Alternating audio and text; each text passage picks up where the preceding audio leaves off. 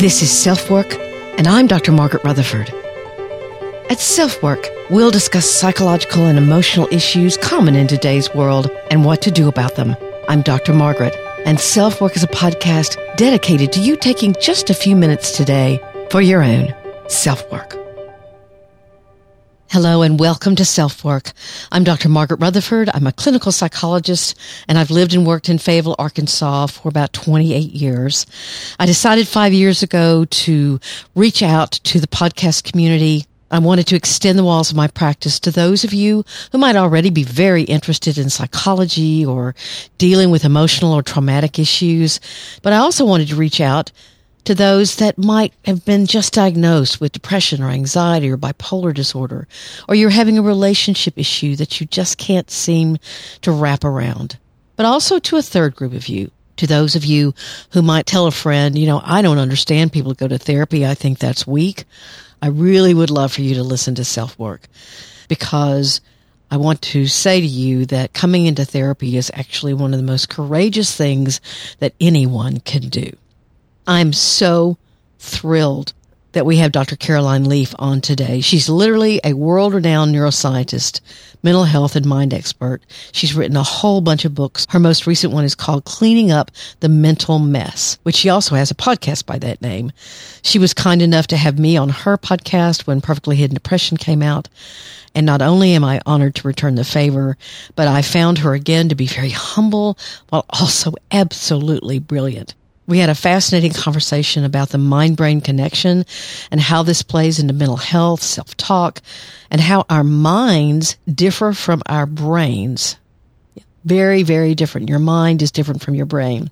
And why learning the difference is important for you to handle your emotions and do the work that you need to do, either mentally or emotionally. And guys, some of the more recent research findings not only prove that the unconscious mind, or as she calls it, the non-conscious mind, is running 24-7 and is on constantly. Actually, in brainwave research, there's proof of the unconscious mind and its power. I also want to say, you know, I'm always what you can do about it. And she has a system called mind management that when done correctly helps facilitate talk between the different areas of your mind, the conscious mind, the subconscious mind, and the non-conscious mind. Again, some people call that the unconscious. She calls it non-conscious. She gives you not only a timetable that you can follow, but five steps to do every day. And she's got research study after research study that shows that that particular period of time is very helpful. And it's the way the mind grows and works and then changes. That's what you want to do. Mind management is beginning to change how the mind actually processes and gets your brainwaves flowing in a healthy way. I hope you really listen to this. I'm actually going to put this on YouTube because she uses a lot of physical props and I'll let you know when that is out. But before we listen in, here's a quick message from Athletic Greens 1 or AG1, the way I start my morning every day. In fact, we visited friends this weekend and they wanted to know all about it as I poured the powder and water into a cup and drank it down first thing in the morning. It's called AG1 and it's really good stuff. So let's hear from them.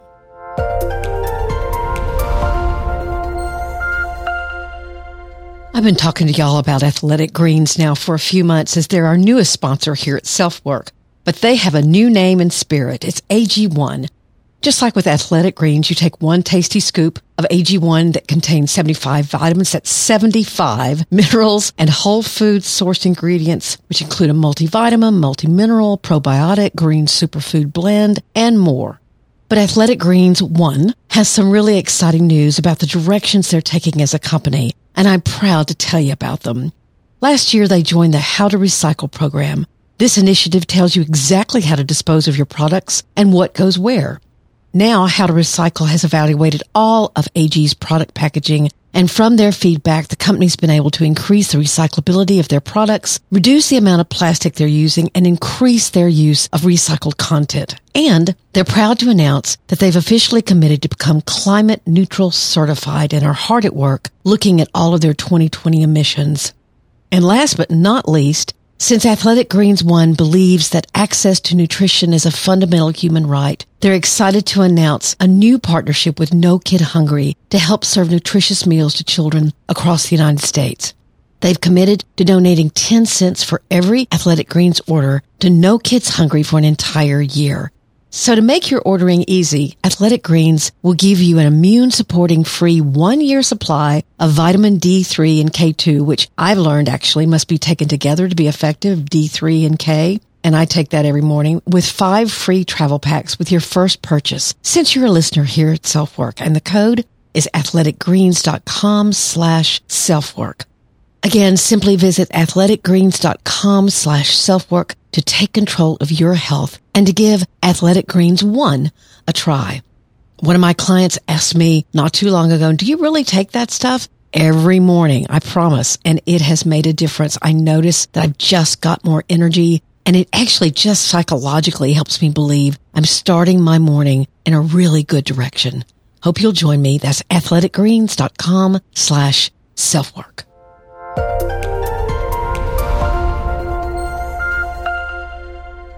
So here again, I cannot be more pleased and honored to present to you Dr. Caroline Leaf.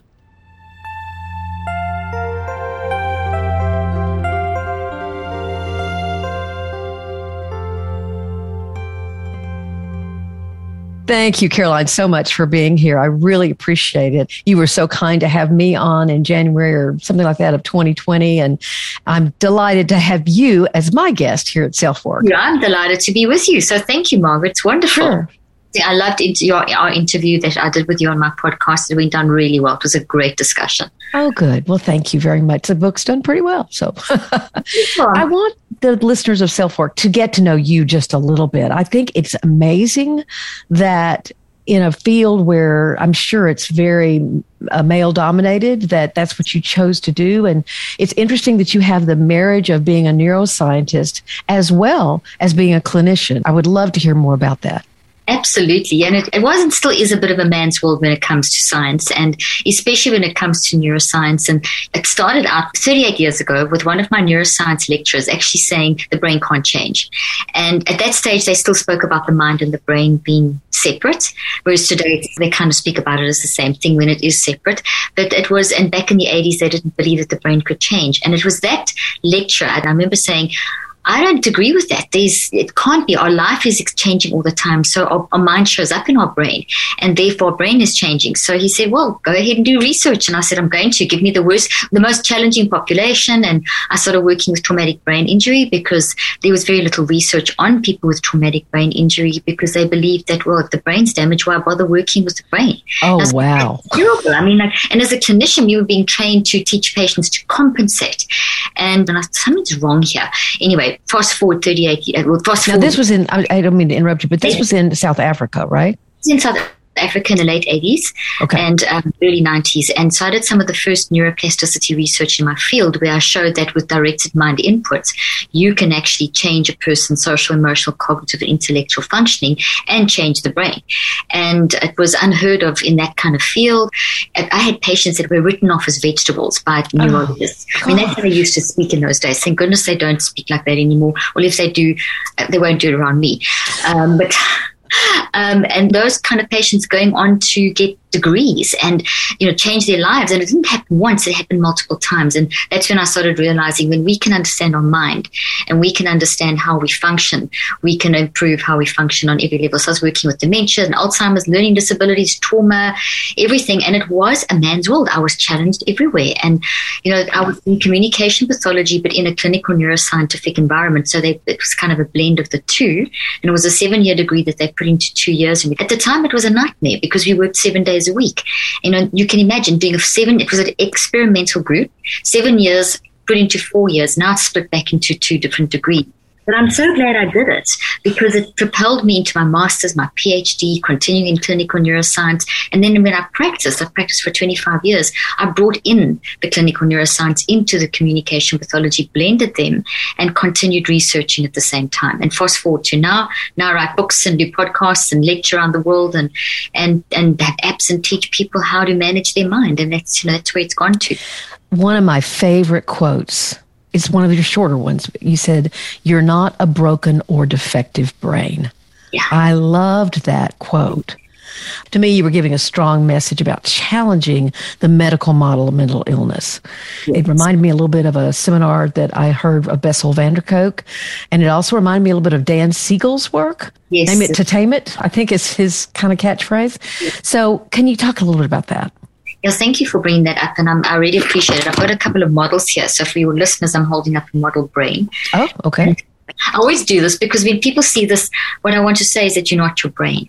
That your brain is something that your mind shows up in. And your brain is extremely complex, but it is always changing. It's never the same. It's the, the structure of your brain is moment by moment of every day is different. We can then change the structure of the brain in a, in a direction that's more healthy.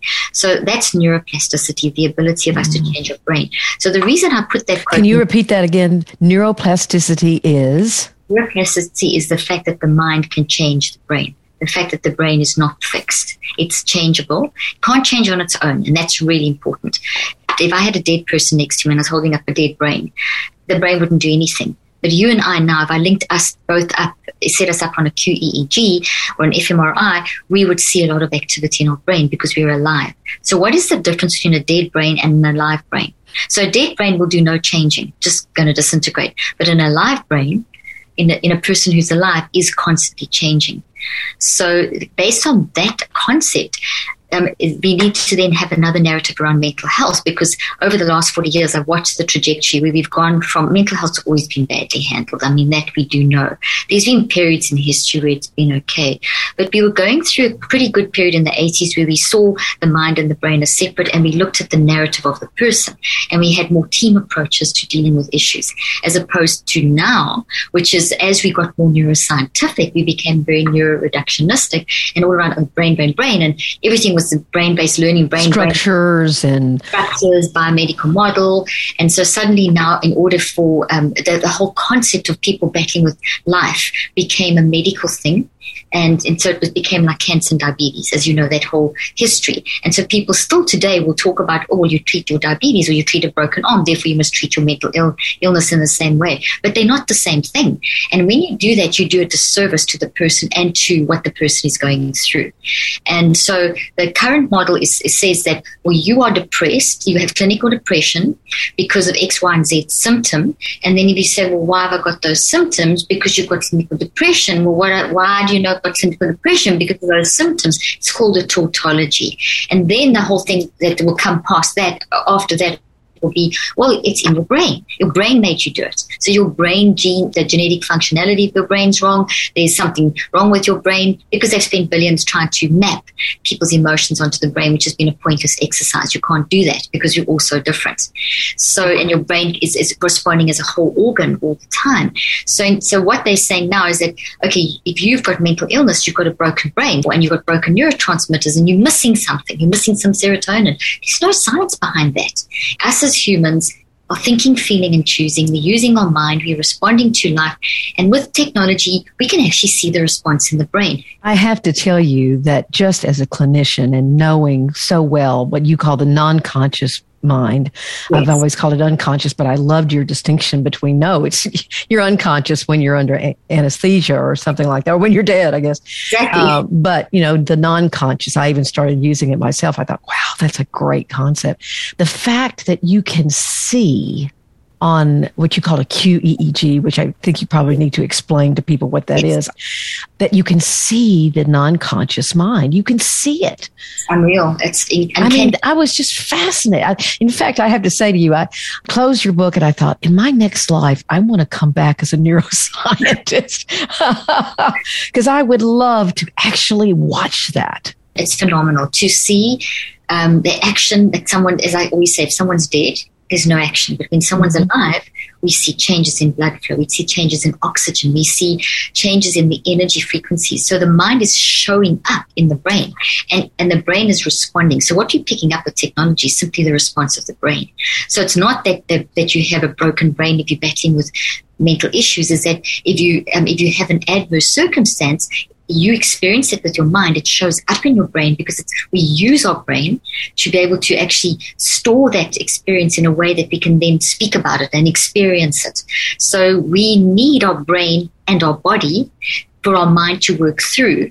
But our brain and our body need the mind for it to actually do anything. So if you look at our psychoneurobiology, so I study psychoneurobiology, mind, brain, body connection, mm-hmm, as mm-hmm. opposed to just mind, body connection or mind, brain connection, mind, brain, body. So when we talk about um, the, the non-conscious mind um, hang on, there were three questions. The first thing is that you're not a broken brain because when you have an adverse circumstance, that that experience is processed through your mind into your brain, and then it, it, changes the brain. The brain responds on a structural level because of the genetic changes that will happen because of the energy frequencies that it stimulates. So the simplest way, then I'll come into the, what the QEEG is. I'm going to show you two trees Okay, so here's a little healthy green tree. You know, oh, y'all should see this. It's a it's, it's a real tree she's holding up. and that's what thoughts look like. So when we talk about the brain changing and experiences growing in the brain, I'm talking about you growing trees. Mm-hmm. As you're listening to me now, our mind, our think, our ability to think and feel and choose, which is also an energy force right. around us and through us. When someone dies, they weigh less because that energy actually goes. So that energy force is through us giving the brain life, and that's what you're using to process what I'm saying. You're thinking, feeling, and choosing at 400 billion actions plus a second. Now, can you say that again? Because I, that's another astounding fact in the book. Right, it's actually more. It's, it's about 400 billion actions per second. The brain is then responding on, on an electric electrical, electromagnetic, neurochemical, and genetic level. And the interesting thing about this thought is that it's got like a tree's got a root and you've got branches. You say the roots are actually the non-conscious mind. No, right? the roots with there's all in the non-conscious and conscious. So it's all okay. In, okay. So it's it, just think of the structure first, and I'll explain the the non-conscious. The non-conscious works twenty four seven. So our non-conscious mind is working 24 7. At the moment, our conscious mind is working with the unconscious mind together. And together, they are taking this information I'm saying, pushing it in the brain, and this whole thing is happening. And the, the, the first, the roots grow, which is the words that we're saying. And then the interpretation, how you understand this, grows simultaneously based on, on other experiences. So we are converting at very high speeds what we experience, what we hear, say, read, etc., into our brain with our minds, with our non-conscious working with our conscious, into the brain, and that, that causes a reaction, and there's a product that results. And that product is a tree.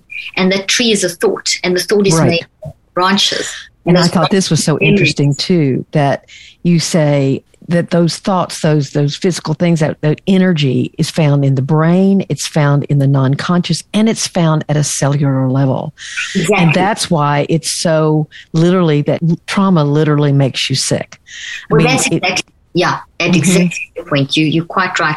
But this explanation of cellular memory and cellular thoughts or thoughts stored in the cells just made so much sense to me because I see that every day with trauma. Oh, I see people physically ill from what they're remembering. Absolutely. And that's because what they've gone through isn't a nice green tree. What they've gone through is a toxic change in their brain. So right. there's a toxic tree. So the root system would be the experience of the abuse, whatever the trauma is, whatever the trauma is, and whatever, whether it's very complex.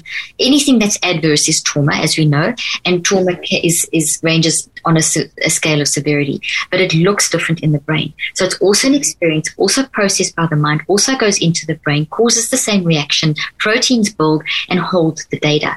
But the origin is the root, is the origin story. That's the roots of the tree. So there's all the data. That's what happened. That's all the toxic trauma. This is the distorted processing as you're having the trauma, and this is your interpretation of what you had of what happened to you.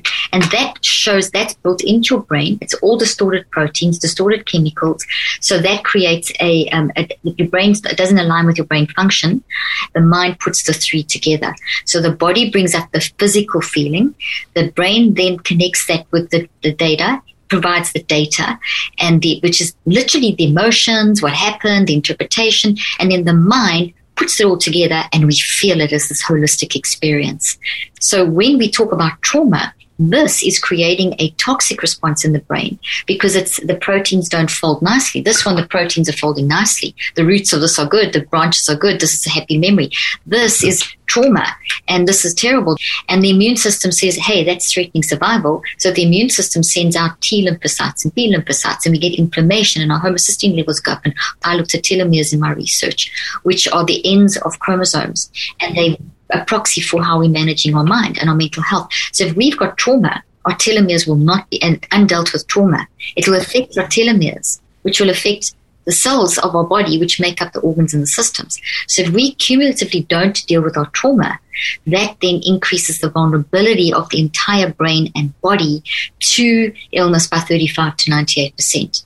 So wow. this has to be dealt with. And you can't just chop the head off. Like, you know, if you go into a garden of weeds, you can't just chop the head off. The weeds will grow back. You have to actually read the signals that this is telling you and go from the signal to the interpretation to the processing to the root and deconstruct and reconstruct. And that takes time. So let's talk about the actual method you talk about in the book because it has five different components of mind management. Um, first you gather, then you reflect, write, reassess, and there's an active reach, which I preach this to my patients that you've got to do something. You have to make an, you have to take action. But anyway, I, I would love for you to talk a little bit about each one of those components. Okay, so those components are no, not a quick fix, number one. Number two, yeah. they're based on solid theoretical foundation. I developed a theory 38 years ago, and they've been tested clinically and scientifically mm-hmm. for 38 years. And I'm constantly updating them. So my most recent clinical trials are in there. So what I try to do is to understand this process that I've spoken about. How does the thought form? And then if it's formed, how can I break it? How can I get yes, rid of it? How do, how do I get at it where I can begin to exactly. reconstruct it? Exactly. You want to deconstruct and reconstruct because a lot of therapies, and you know this with your background training as well, like CBT and those kind of things, are taking that thought, recognizing you need another thought. This is a bad thought. But if you don't deconstruct this, it never goes away. So there's no matter no matter how many gratitude statements, positive affirmations, CBT techniques you do, if you don't actually deal with this and and and really pull it up by its roots, you you're going to be going around the mountain constantly. You're going to go in circles. So what I try to do was to to understand how can we put all this together? How can we help a person find these, deconstruct them, reconstruct them, and in that process, I also, it actually, I learned that second, the first, I asked that question and I learned how to do that after I learned how to first build the brain. When I realized, okay, if I'm going to fix up any mess in my brain, if I'm going to do any housekeeping in my brain, I'm going to first have to increase the resilience of the brain. But the brain is also very limited in energy, and so is the conscious mind. The brain and the conscious mind are very, very limited in energy, whereas the non conscious mind just never stops. And in the non conscious mind, we, which goes 24 7, we have all these every single experience that we've ever had from a certain point in the womb to the age you're at now stored as these trees in three in three versions tree version um, wave version in our mind and genetic version in our body. So our unconscious has three places where it stores all this information. And then as you as a conscious person, as you go through life, you draw on it from your body, the brain, and the mind. And, and that's how you, you're functioning. So let me ask you to people who are listening going, I don't know about this. What about this 90, you know, 90% of my brain function is my non-conscious mind. Um, can you help people understand that? Absolutely. Your brain is a physical organ. And as I said, if you're dead, it does nothing the fact that you're alive, you're making this brain respond. So you actually make your brain respond. But the mind can't do anything without the brain and the body. So it's a, a very important relationship between the two. So what it just based, just think of that. Just think of the fact that you're alive and you've, you've got all these changes. You feel the physical changes in your body when you're anxious or worried or whatever. You can or actually getting older. exactly. So we, we feel that. So that's an example of mind showing up in the brain. The mind shows up in the brain and the mind is driving the brain. But now with our mind, we have this messy mind and a wise mind. And the messy mind is how we do life. And it's totally okay. We're supposed to be messy because within the messiness, you learn, you grow, you repair, you learn. But we've got this thing with the wellness movement and positive psychology and religion and that you've just got to be perfect all the time and that emotions are bad things or toxic or whatever, but they're not. When you're feeling very depressed or anxious or frustrated or whatever, that's your mind. You're feeling that. Your mind is experiencing that. That isn't doesn't mean that you have a brain disease. That means that you are actually that that you can't have depression. Now listen to this very carefully. You cannot have depression. You can have cancer. You can have diabetes, but you cannot have depression because depression is not an it.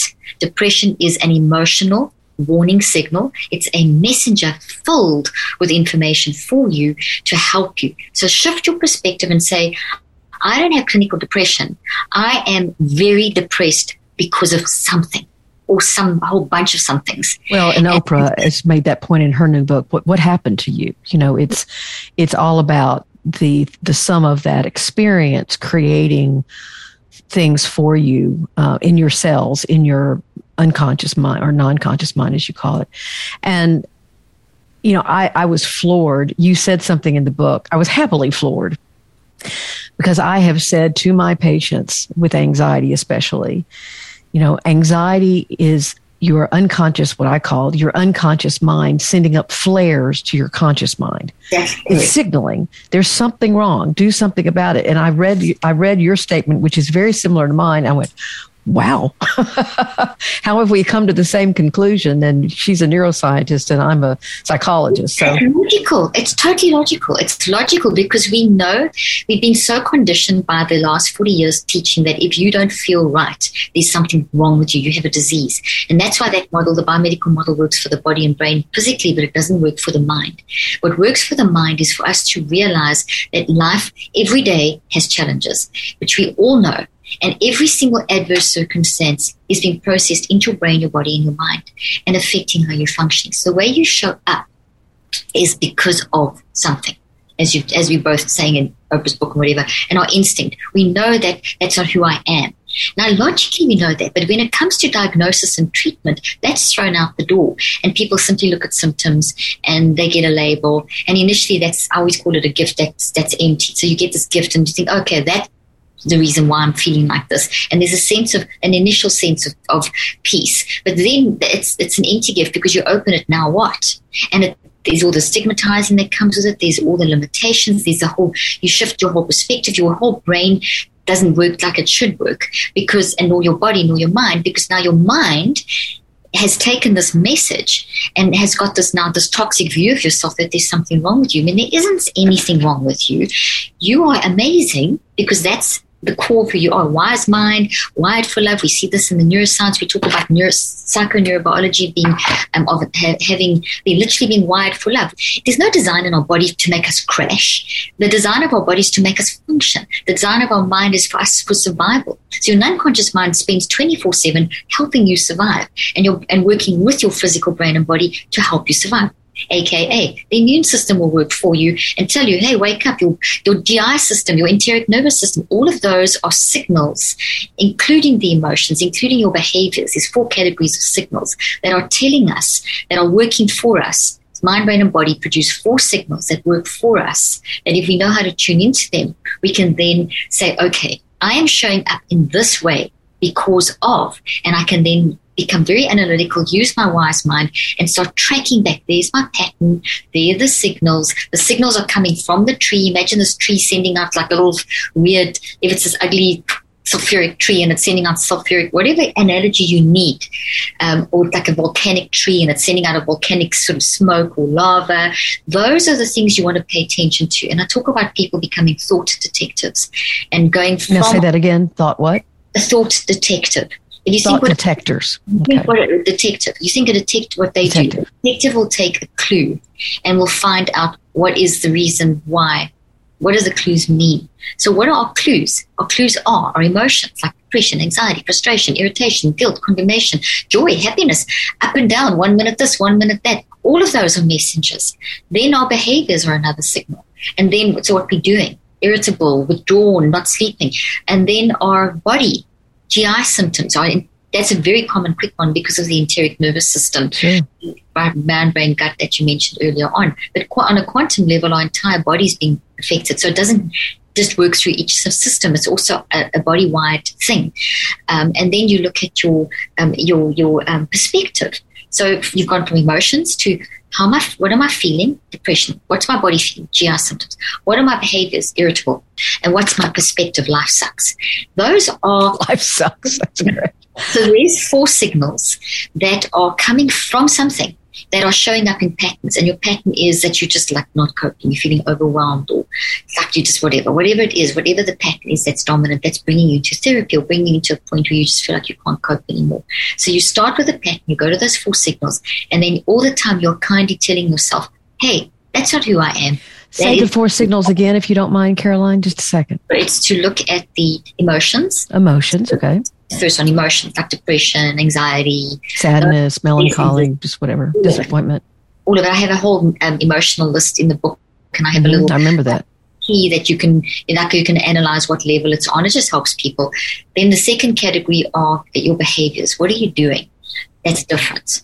You know, you are you normally very extrovert and are you introvert? Are you norm, are you crying? Normally, you know, everyone cries and crying's good, but maybe you cry more. You know that kind of thing. What are your behavior changes? In your life that are distracting you. And so you become very analytical and uh, as you look at those. And the third one is your body symptoms, GI symptoms or heart palpitations or a lot of tension in your shoulders or whatever. And then perspective signals, attitude, mindset. Life sucks. I think that's one that probably a lot of people don't really look at is that perspective, attitudinal issues. No. What people do, and I've done so much work in this area, is, is that there's so much so much psychology out there, and I'm not criticizing psychology. I've done years of psychology too. Um, there's so much stuff on the internet. There's so many words.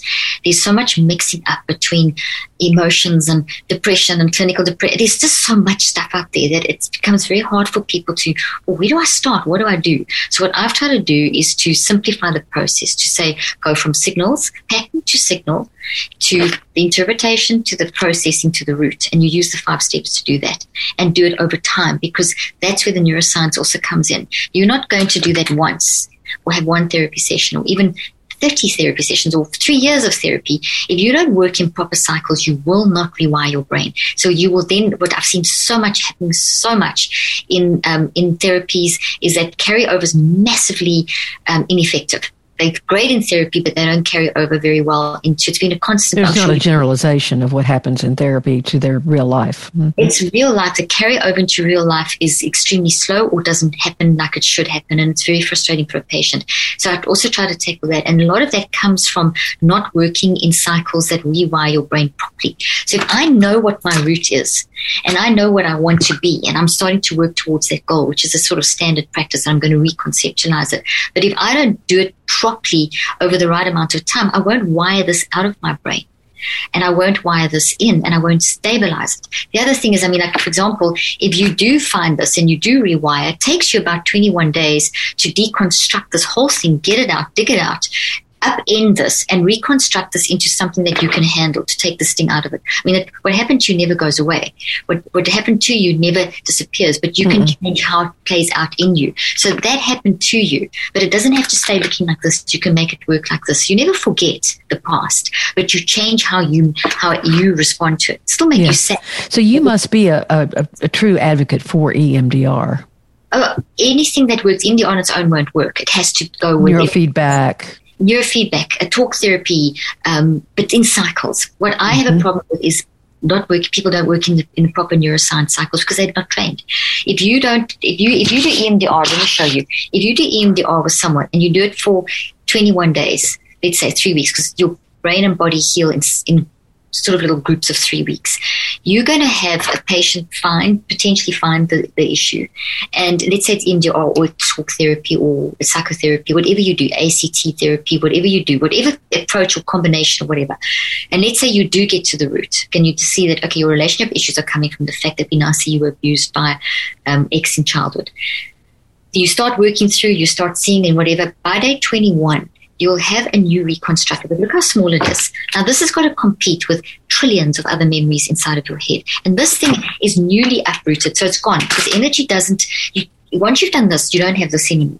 cognitive behavior therapy, for example, tries to make this go to that, but you can't. And that's why it doesn't work. You can't have two versions of the same thing coexisting. That's why it'll, be, it's temporary and then it disappears and people go back to the old narrative. That's generally, if you look at the analysis of CBT techniques, I love them. But if they're used in the wrong place, you're going to go back to the old narrative. This is going to regrow. So if you want to mm-hmm. avoid this regrowing, you want to use techniques from like from ACT or CBT, so cognitive behavior therapy techniques. I mention that because it's so commonly used. People can find so much on it on the internet, and so many people know about cognitive behavior therapy and that kind of stuff. It works when you've at step number five. But let me let me not confuse the issue. If you've done this work over three weeks, you're going to have a new little tree, but it's the size this thing's not going to do anything for you. All you're going to have is, I know that's how I want to be. And that's great. That's my new narrative. Mm-hmm. But it's not strong.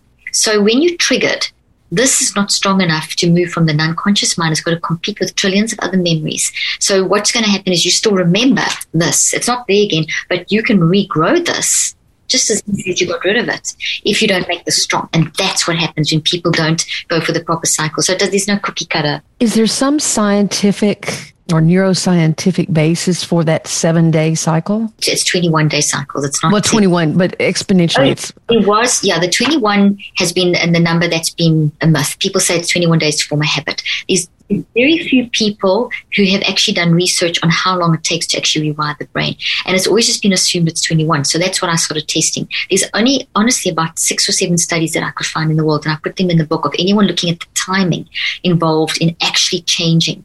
We all know how it takes. And so the average of those studies is around about 65 days, 60, 65 days, which is three cycles of 21. We know that the body, if you get a blister, it takes about three weeks, for example, for the stem cells to form and the immune system to do what it's. And then if it's like a, um, a bigger injury, you'd have multiple cycles of, of three weeks. So three weeks seems to be a key healing cycle. But when it comes to changing a thought pattern. Sure. You need, um, what we found was that at day 21, you've got what we call gamma peaks, but you've only got that little tree. It's, it's, the patient has gone from, or the subject or person has gone from, I am depression to, ah, I am depressed because of, right. and I know where I want to go, and I'm even more depressed now. That's very common. Exactly. It gets worse before it gets better. Exactly. Treatment effect. So we saw that it's called a treatment effect gamma peaks. We saw that happening at day 21 very, very significantly. So, and I'll talk quickly about the QE in a moment. But when you go further, when you go to day 42, that's when you start seeing, that's another cycle added on. You start seeing another shift. By the time you get to day 63, you're starting to see an actual behavior change. So the timing for a habit to form seems to be closer to 63 days, nine weeks. And you know what? The point we have not made is that you really talk about using this mind management technique that you outline in the book the gather, reflect, write, reassess yes. and that that is what you do for 63 days yes that that is the minimum that that you do that yourself spending 5 to 30 minutes a day doing that or yeah, yes. about five minutes per. Yeah. About 15 to 45 minutes a day.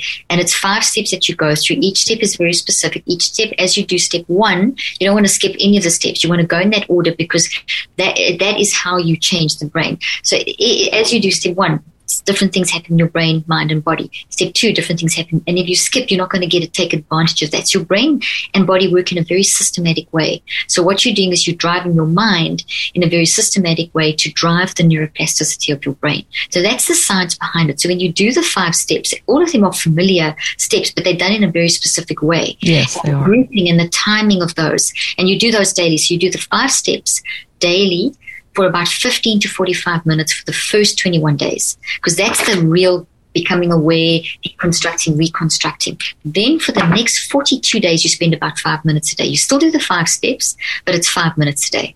Now, I've got an app as well that goes with the book called Neurocycle that people can download from iTunes and Google Play. And um, that I literally give you therapy. I literally walk you through using audio and video and scripts. And what is the app entitled again? It's called Neurocycle. Neurocycle. So this, the five simple steps are called the neurocycle. The second part of the book is all about the neurocycle. Mm-hmm. where do you think therapy comes in in this cycle, this neurocycle? Where where do you think is is it in the reassessment um, stage or therapy? Therapy is, is, therapy, coaching, counseling. Three different things, as we know, are essential. They, this is not going to replace it; it's going to enhance it. Mm-hmm. So, in other words, that you uh, think of it this way: you live with yourself twenty four seven. Hmm. You see a therapist once a week or twice a week, or your coach, or whatever, or combination. You you wake up at night and you're the one having the panic attack. You, you're not going to phone your therapist at two in the morning. So you've got to know how to manage your mind. You're using your mind all day long. Your mind never stops. Think of it like this: you can go three weeks without food, three days without water, three minutes without oxygen, but not even you don't even go three seconds without your mind. So what I'm advocating is to learn to use the neurocycle to manage your mind. 24 7. So when you're consciously awake, you're consciously neurocycling all the time. Because once you get the hang of it, you can just, you can be, it's, it's thinking. Oh, yeah. It's, it's, that's what I'm saying. I was thinking about it this morning and, and realizing, gosh, I, I have that part down, at least the, the uh, categorization of it. Mm-hmm. Yeah. And, and some people will, then, then when you're doing specific trauma work, I also recommend on top of just the moment by moment stuff that happens, like someone sends you an email and throws you, or someone has an argument, you can use the neurocycle to bring you back on track, get the neurochemistry under control, get your, so those five steps help get your mind, brain, body back under control so that you have wisdom and you can function. At the same time, you can allocate, I recommend everyone allocates for the rest of your life, you're going to have traumas that you're dealing with. You're going to have old ones, new ones, ones that you're currently dealing with. So just allocate a 15 minute block when you're getting ready in the morning and work on one toxic thought for 63 days. And that's where people, and if you need multiple cycles, do multiple cycles. So, so often as you're working through a trauma, after 63 days, you realize, okay, that's only that route. There's still this, this, this, there's still so sure, much Sure, so you sure. just keep going. But that way of thinking is a discipline. Here's the argument for it. If you think of it 63 days time. If you say i'm too busy i can't do this this is too complicated i can't fine you can make that choice but your mind is then going to stay messy because your mind doesn't stop. Your mind is still working. So if you work if your mind is not managed if you're just staying in the messy zone and only repairing now and then that accumulates over time. So what i'm saying is that become disciplined in your mind. My, the neurocycle is how you can learn to manage your mind. So then 63 days time you are way more efficient than you were now and so giving 15 minutes of your day, the first 63 days is always the most difficult. After that, you get into the system. And then the carryover effect into your day into your life is phenomenal. We've got, I mean, I've got the scientific evidence. We've got millions of people using this now. And I show that when you do this, you become about 81% more efficient at just managing your mind. Sure. So Before we run out of time, because I know you have a plane to catch, literally, you have a plane to catch. there is, and I'm probably going to crucify this word, but it kept coming up in the book, and I thought it was a beautiful, beautiful concept of healing. It's a Japanese term called kintsugi. Yes. Am I saying that horribly yes, incorrectly? yes. Oh, okay. Can you talk about that? Because I thought that was just a very poignant and meaningful uh, way of thinking about healing. Yeah, it's beautiful. If you think of life um, at the core of you are you're amazing, but life happens and messes you up. So the Japanese have a principle, and if, if something breaks, like if you have a beautiful vase and it falls to the ground and shatters into a thousand pieces, everyone else will just kind of sweep it away and toss it. They don't. They will meticulously pick up every single piece and they rebuild it with gold lacquer. So at the end of the day, you have this beautiful new vase with all these gold lines, and that's reconceptualization. So I use that concept for reconceptualization. So here is your life shattered in a thousand pieces. So instead of just trying to sweep this under the carpet because these are volcanic, they will not go away, I'm saying pick up the pieces and rebuild into something that's beautiful. So all the gold in here is the pain of your story, but it's been shaped differently. It's now beautiful. Your your trauma has turned into your and not that trauma is beautiful, but the way that you've learned to cope, that is what's beautiful. So you're looking at that at that gold as the as the life experience, the character you're honoring what has gone through. And that's what they're really doing. They're honoring the fact that that is a beautiful piece of cre- a beautiful creation. And that because it's shattered, it doesn't mean it's still a beautiful creation just had. I love that. That's like it's it's like your wrinkles. but you know, and th- because it is it th- those things, those vulnerabilities, those traumas, it's they're there. Like you said a few minutes ago, they're not going to go away, but they can be interwoven, and that's what makes it so beautiful. Is that you have all of that is woven together in in a really um And we know this instinctively, Margaret, and this is what's interesting is we know this instinctively, but the narrative is saying if you have depression, there's something wrong with you. As soon as you as soon as that happens, people lose hope, they lose value. Mm-hmm. I want people to know that you are really as a scientist, you are wired for love. Literally. Everything's about survival. But life messes How beautiful. It it's okay. It's okay to be a mess. Manage the mess. Be the mess, accept the mess. Yes, I'm depressed. Yes, I'm this. Yes, I'm that. That's okay. I can repair it. Sure. I can kintsugi it. You know, I can reconceptualize it. And that's, and how and, and integrate it into my understanding of myself and my and life. Yeah. Get that. So here, what I'm doing is I'm adding a system. I'm adding a scientific system. I always talk about, in summary, like maybe this help people understand. The neurocycle is like Amazon.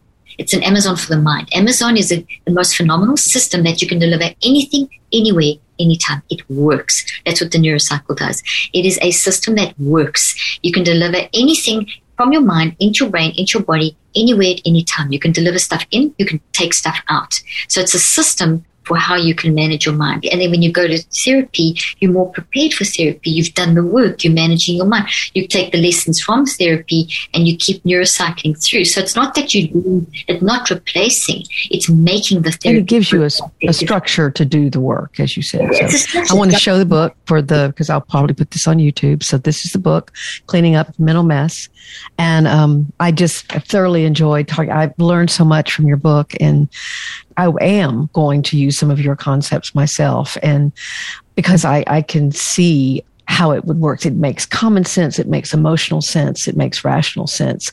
And it makes perceptive sense. It makes my, my gut gets it. My, you know, uh, I get it at a lot of, a lot of levels at a higher level and at a deeper level. So I love that. It's like, it's what you, what you saying is like it's, it's first cause. If you, all I'm doing is giving, you do whatever you do, but here's a vehicle, the system that'll make it work more effectively. And there's your level you can do it on your own and then you can do it with your therapist. So it's not like it's some other thing to add to. It's how you make things work. Thank you so very much, Dr. Caroline Leaf. Self work listeners, it's cleaning up your mental mess. And she also has an app called Neurocycle. And you can use that if you really need or just desire even further help. And she's got other books too. She's quite the author. So thank you, Caroline, so very much. Thank you.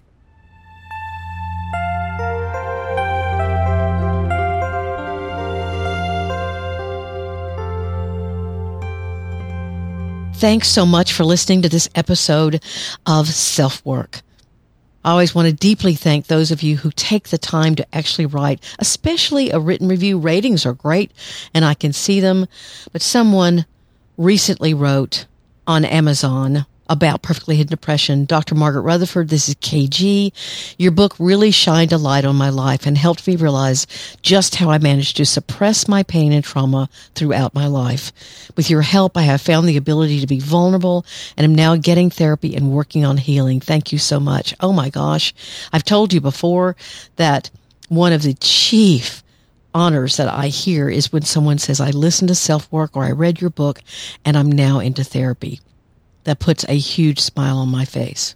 But I also want to thank someone, Jim20216, who left me a very short but meaningful review on iTunes or Apple Podcasts. Thank you so much for the amazing content. I'm halfway through the book and I highly recommend it. Thank you so much again to Jim. Appreciate that. There also may be something a little odd happening on Apple Podcast. If you've left a written review lately, make sure you go back and see if it's been published because I don't think some of them have been. If you have the time, it would mean a lot. Thanks so very much. Again, Perfectly Hidden Depression is my book. I'm recording this on November the 1st, which believe it or not, the book came out two years ago today.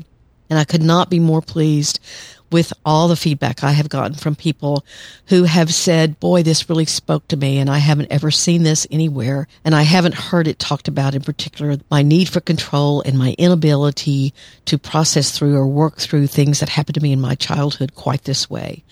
So I'm very moved by those kinds of comments. Again, you can email me at askdrmargaret at drmargaretrutherford.com with a question or a comment about the book, about something you'd like for me to comment on here on the podcast. I'd love to do that. My website is also drmargaretrutherford.com and I'd love to have you there. All you have to do is subscribe and then you'll get a weekly newsletter, which contains my blog post and my podcast for that week, as well as any news that may be going on in the background or in the foreground. I have something new that I'd love to invite you to do.